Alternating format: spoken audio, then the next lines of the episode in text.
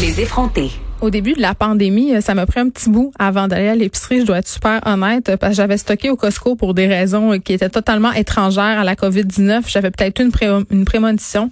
Qu'en sais-je? Mais la première fois que je suis retournée euh, faire mon marché, hein, acheter des denrées pour ma famille, j'ai été assez interloquée de constater que j'avais plus le droit d'apporter mes sacs réutilisables. À l'épicerie que je fréquentais, on me dit, bon, jusqu'à nouvel ordre, c'est le retour des sacs en plastique, et ça pour des raisons d'hygiène. Et vraiment, les sacs de plastique font un retour en force depuis le début de la crise sanitaire. On en jase avec Karel Ménard, directeur général du Front commun québécois pour une gestion écologique des déchets. Monsieur Ménard, bonjour. Oui, bonjour, Mme Peterson, ça va? Ben oui, euh, ça va très bien. Euh, ce retour des sacs en plastique à cause euh, de la crise de la COVID-19, ça vous surprend parce que quand même, le Journal de Montréal a sorti des chiffres quand même assez abracadabrants là, des fabricants d'emballage qui ont augmenté leur production quand même de façon assez importante. Là, on parle de 20% Les gens aussi, parce qu'ils ont peur, consomment davantage de produits à usage unique. Euh, ben oui, effectivement, euh, la, la COVID nous fait traverser des zones euh, un petit peu irrationnelles parce qu'il n'y a rien qui démontre que le, le, le, le plastique, euh, les sacs de plastique à usage unique sont plus sécuritaires. En fait, au contraire, même si on parle d'un point de vue scientifique, le virus a tendance à s'accrocher davantage au plastique à d'autres formes de, de matériaux, mais ça rassure les gens et surtout qu'il y a un gros lobby aussi de la part de l'industrie pétrolière et des fabricants de, sacs de plastique qui font en sorte qu'on a vendu les sacs de plastique à usage comme étant euh, une solution pour éviter la, transmission du virus. Ben, deux affaires là-dedans. Le sac en plastique, en tout cas, moi, comment on me l'a vendu à l'épicerie, là. Euh, puis vraiment, on insisté sur le fait qu'il était gratuit, le sac. Ça, c'est la première chose. Mais c'était de me dire, mais écoutez, vous savez, les sacs réutilisables, on peut pas garantir que vous les avez pas touchés, qu'ils sont exempts de la COVID-19, tandis que si on vous donne nos, sacs, ça protège nos employés. Ça, c'est la façon dont on m'a vendu ça, d'utiliser des sacs en plastique, Monsieur Mélan. Oui, et pourtant, on vous a pas obligé d'avoir un, un, masque en rentrant au magasin ou euh, le 2 mètres n'est pas respecté dans les magasins. Euh, les commis d'épicerie n'ont pas des gants ou des masques partout. Donc, c'est ça, c'est un peu... Euh, les règles ne sont pas ne sont pas les mêmes partout. Et moi, je constate justement que les sacs de plastique ou d'autres produits de plastique à usage unique mm. qu'on qu'on voit réintroduire en disant que c'est plus sécuritaire. Je trouve que la COVID, là, en environnement et dans d'autres secteurs, mais surtout en environnement, elle dos large un petit peu. Mais je peux-tu vous faire une confession, M. Ménard? Oui. Tu sais, euh, L'autre fois, je suis allée faire euh, l'épicerie et il y avait des nouvelles affaires justement. Tu sais, le marché s'adapte, le marché sait reconnaître euh, les besoins des consommateurs et identifier ses peurs aussi. Et une des peurs que les gens ont, et moi la première, là, ce sont les fruits et légumes qui sont dans les étals, qui sont touchés. On a vu plein d'images sur internet de gens qui donnent des bains à leurs tomates puis à, leurs fraises. Mais là, il y a certaines épiceries qui ont flairé la bonne affaire, euh, qui vendent des légumes et fruits pré-emballés. Ça, ça date d'avant la COVID. Là. on, le sait. Là, vous et moi. Sauf qu'ils mettent une petite étiquette pour dire euh, légumes lavés et sécuritaires. Et je me suis fait prendre, j'en ai acheté. et est-ce que vous les avez lavés en arrivant à la maison? Je les ai lavés quand même, ce qui est ben, c'est ça. Ben, c'est ça. Ben, ben ça, c'est, de la mise en marché, du marketing. C'est-à-dire, faut, faut faire attention. Mais vous comprenez les gens de, de, succomber. Ben, ben, oui, je, les comprends. Puis je les, les blâme pas non plus parce qu'on est tous... Euh, même moi, des fois, j'ai un petit peu des comportements irrationnels parce que bon, je pense que c'est une bonne chose que de, de, déroger un petit peu à mm. l'environnement. c'est pas une religion, j'arrête pas de le dire. Là, c'est, vous n'êtes pas à la confesse ici, là, mais mais euh, oui, c'est sûr que mais c'est le gros bon sens aussi des fois. Moi, je lave mes fruits et légumes, ceux qui n'ont pas de pelure, là, je lave pas mes bananes quand même, mais euh, mes pommes, euh, oui, je les lave parce que ici, premièrement parce qu'il y a des pesticides, donc je les lave avec de l'eau et du savon quand, quand je fais la vaisselle ou autre chose. Là, je prends pas nécessairement de l'eau pour ça, mais c'est, une règle de, de base que de, la, que de les laver surtout les, les fruits ou les légumes qui viennent de loin. Avoir des légumes préemballés, on cause beaucoup plus de dommages à l'environnement ou à la santé publique parce que euh, faut pas oublier que ce plastique-là, éventuellement, va se retrouver dans l'environnement et c'est une chaîne, hein, va se retrouver dans les aliments, dans notre corps et ainsi de suite. Donc, on n'est pas gagnant nécessairement à tout emballer en plastique. C'est de la, c'est un peu une, absurdité qui malheureusement ben, plat. ça fonctionne. Oui, mais c'est plate, M. Oui. Ménard, parce que j'avais vraiment l'impression qu'on était en train d'arriver à quelque chose. Tu sais, plusieurs grandes bannières nous offraient d'apporter nos propres contenants. Tu sais, on, on, le faisait le pas en avant. Là, à cause de la COVID, on fait huit pas en arrière. Est-ce que vous avez peur qu'on continue comme ça après la crise, c'est-à-dire que les bonnes habitudes qu'on avait prises soient mises de côté? Et je vois, je vois mal là comment je me repointerais au métro ou IGA avec mon plat en plastique pour acheter des bavettes de bœuf. Mais, mais vous, vous, touchez un très, très bon point. Tout va dépendre de comment on aborde la, la, la post-COVID. Là, tout le monde, on apprend un petit peu sur le tas. Tout le monde dit on, on apprend à piloter en même temps euh, dans un avion qui s'écrase, je, je, ne sais trop. Là, mais, euh, la bonne vieille métaphore. Ouais, mais il y, en a qui en profitent énormément. Euh, on vit dans une société de consommation. Euh, L'industrie du plastique a été durement euh, affectée, notamment au niveau de, leur image. Euh, les, les, mots des années précédentes, avec le bannissement des sacs, euh, le plastique à usage unique, là, ils en profitent un petit peu. Mais il n'y a pas juste cette industrie-là. Il, y en a beaucoup d'autres qui essayent. Au niveau de la consigne, ça a été la même chose, c'est-à-dire il y a eu tout un, un, débat ou une lutte là, sur les contenants consignés qu'on ne pouvait pas ou euh, oui rapporter au magasin, alors qu'il n'y a rien qui prouve que c'est plus dangereux qu'autre chose. C'est sûr que euh, les détaillants ont toujours été contre la consigne, puis ils ont peut-être un petit peu forcé la note pour euh, interdire le retour des contenants, alors que euh, ils avaient le, carrément la directive contraire, c'est-à-dire de continuer à les accepter. C'était un service essentiel. Mais bon, écoutez, on, on, était dans un temps de, de, pandémie, et là, les choses reviennent petit à petit à la normale. Euh, moi, je veux pas que ça revienne à la normale, je veux que ça revienne en mieux, mais je veux surtout pas que ça revienne en pire. Donc, j'aimerais aussi effectivement voir peut-être euh, des directives ou un ministre de l'Environnement peut-être plus présent pour nous rassurer et pour nous assurer qu'on on reviendra pas sur euh, dans une situation dans laquelle on était il y a quelques mois parce que c'est c'est pas nécessairement une situation qui était qui était soutenable.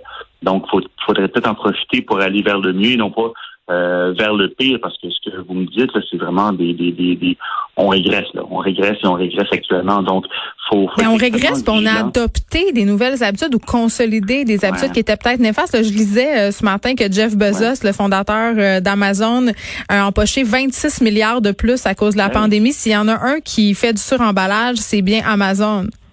Ben oui, vous avez entièrement raison. Ben, les, les, poubelles des, citoyens québécois ont augmenté d'environ 20 du, dans le cas de la pandémie.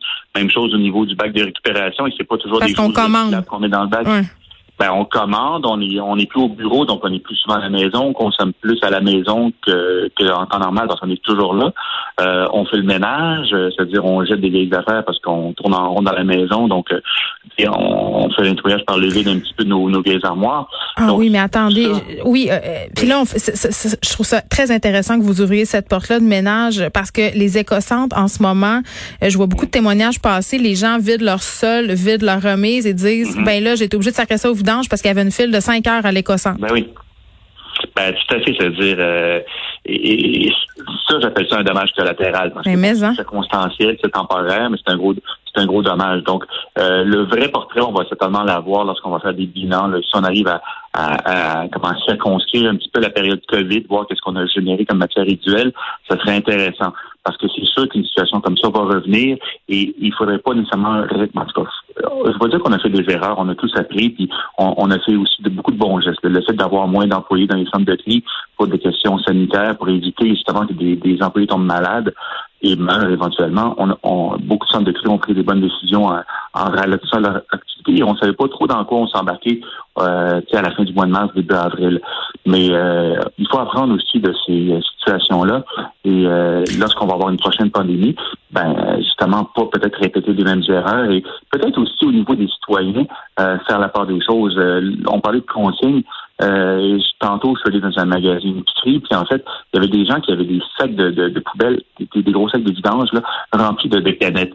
Euh, c'est sûr que je suis allé parce qu'il y avait une attente, mais aussi, il faut pas non plus... Euh, il faut comprendre que les gobeuses ne peuvent pas prendre... Euh, il y a un rythme auquel les, gobeuses peuvent absorber des, des, canettes et les gens, ils vont comme si... Euh, de rien n'était avec leurs centaines de, de canettes. Il faut peut-être y aller de façon progressive là aussi. Là les citoyens, on a aussi un rôle, une responsabilité à, à, jouer là-dedans. Mm. C'est-à-dire, si euh, la poubelle est pleine, ben, faut pas mettre les, nos rebuts, nos matières visuelles dans le bac de récupération. C'est un non-sens. on a chacun une responsabilité à, avoir là-dedans. Vous me parliez d'apprentissage, euh, Monsieur Ménard. Il y a des gens pour dire que la pandémie va nous aider à gérer la crise du recyclage. Euh, ben, j'aimerais ça savoir comment. Parce que, euh, ben, parce que oui, je l'ai entendu effectivement et ça me surprend énormément parce que euh, au mois de janvier. Il me semble que c'est le contraire. On était vraiment dans une situation critique la dernière fois qu'on s'est parlé. C'était à propos de ben ça. Oui, puis ça s'est pas réglé. Puis en fait, même euh, d'après les chiffres qu'on a, ça s'est euh, empiré parce que le prix des matières recyclables a, chuté. Et pas à cause de la pandémie. C'était depuis deux ans, les, prix des matières comme le, papier, le plastique et le métal. On nous retourne même des matières. On les retourne en bateau. Oui, ben là, ben là c'est problématique parce que on a eu des problèmes de, de conteneurs et même il y a certains pays qui, qui durant le, surtout au début de la pandémie, refusé. En fait, il n'y avait plus de transport maritime, tout, était, tout était gelé, là, c'est-à-dire surtout avec les, les pays d'Asie. Donc, il y avait une les conteneurs s'entreposaient dans différents euh, terrains au, au, Québec parce qu'il n'y avait plus de transport maritime ou c'était très au, au ralenti. Ça influait notamment aussi pour les matières recyclables qu'on envoyait en Asie. Hmm. Euh, là, c'était entreposé. Mais moi, ce que j'ai noté aussi, puis d'autres à travers le Québec, c'est que plusieurs cours de centre de tri sont pratiquement vides actuellement. on a demandé aux gens, la récupération était un service essentiel, mais il y a beaucoup d'entreprises qui faisaient du recyclage parce que lorsqu'on les centres de tri ne font pas de recyclage, je n'arrête pas de le répéter, un tri va juste trier la matière et l'envoyer à des recycleurs. Rincez vos pots, c'est ça qu'on dit. hein? J'ai dit rincer vos pots, c'est ça qu'on n'arrête pas de répéter euh, aux gens parce que les employés sont, sont malades. C'est maintenant, avant que, que je vous laisse partir, euh, il y a toute la question des, des déchets de la COVID. Là. Tu sais, je parle des mm-hmm. masques jetables, les gants, les blouses de protection. Euh, c'est super nécessaire, c'est très important pour protéger la population et les travailleurs de la santé. Mais est-ce que ça peut éventuellement devenir un problème de déchets parce que je pense pas que c'est recyclable. Hein? Non, non, c'est pas recyclable. En, fait, il faudrait peut-être sérieusement évaluer comme on faisait avant. Euh, parce que les, les, les jetables, les gants jetables, c'est aussi euh, l'industrie du plastique jetable qui a forcé pour avoir des masques jetables au cours des, des décennies passées. Là, c'est pas c'est pas nouveau. Là. Donc, mais peut-être qu'avoir des masques euh, réutilisables qu'on peut stériliser, ça serait peut-être ça la solution. Et peut-être qu'en bout de ligne, ça coûterait même moins cher.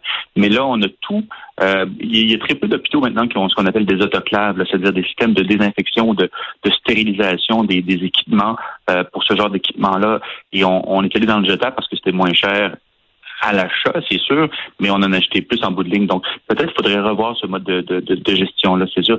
C'est toujours nécessaire d'avoir du jetable, surtout au niveau euh, au niveau des hôpitaux, hmm. euh, dans le cas d'une crise, et ainsi de suite, mais ça serait aussi très important d'avoir du réutilisable pour pas justement gaspiller. À la maison aussi, on voit de plus en plus de masques aussi dans les rues. oui, mais on voyait des, on voyait des photos sur les réseaux sociaux, et différents médias ben, aussi, New York euh, Times, des gants dans la rue qui traînent ben partout, c'est désolant. Imaginez, imaginez si la personne qui a acheté ça était vraiment malade, c'est-à-dire, euh, et puis on parle de sacs de plastique jetables qu'on réintroduit dans les magasins. Ce sont des déchets médicaux. Hein. Ça, oui, ce sont des déchets médicaux. Vous avez tout à fait raison.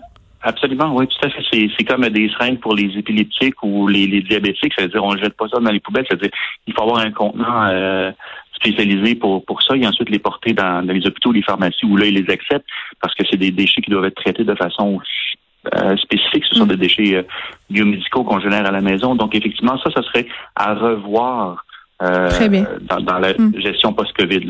On va souhaiter euh, que notre amour du plastique ne soit que temporaire et qu'on revienne très vite à nos à nos bonnes vieilles habitudes parce que vraiment, je le redis, j'avais l'impression qu'on était ailleurs. Karel Ménard, merci, directeur général du Front commun québécois pour une gestion écologique des déchets.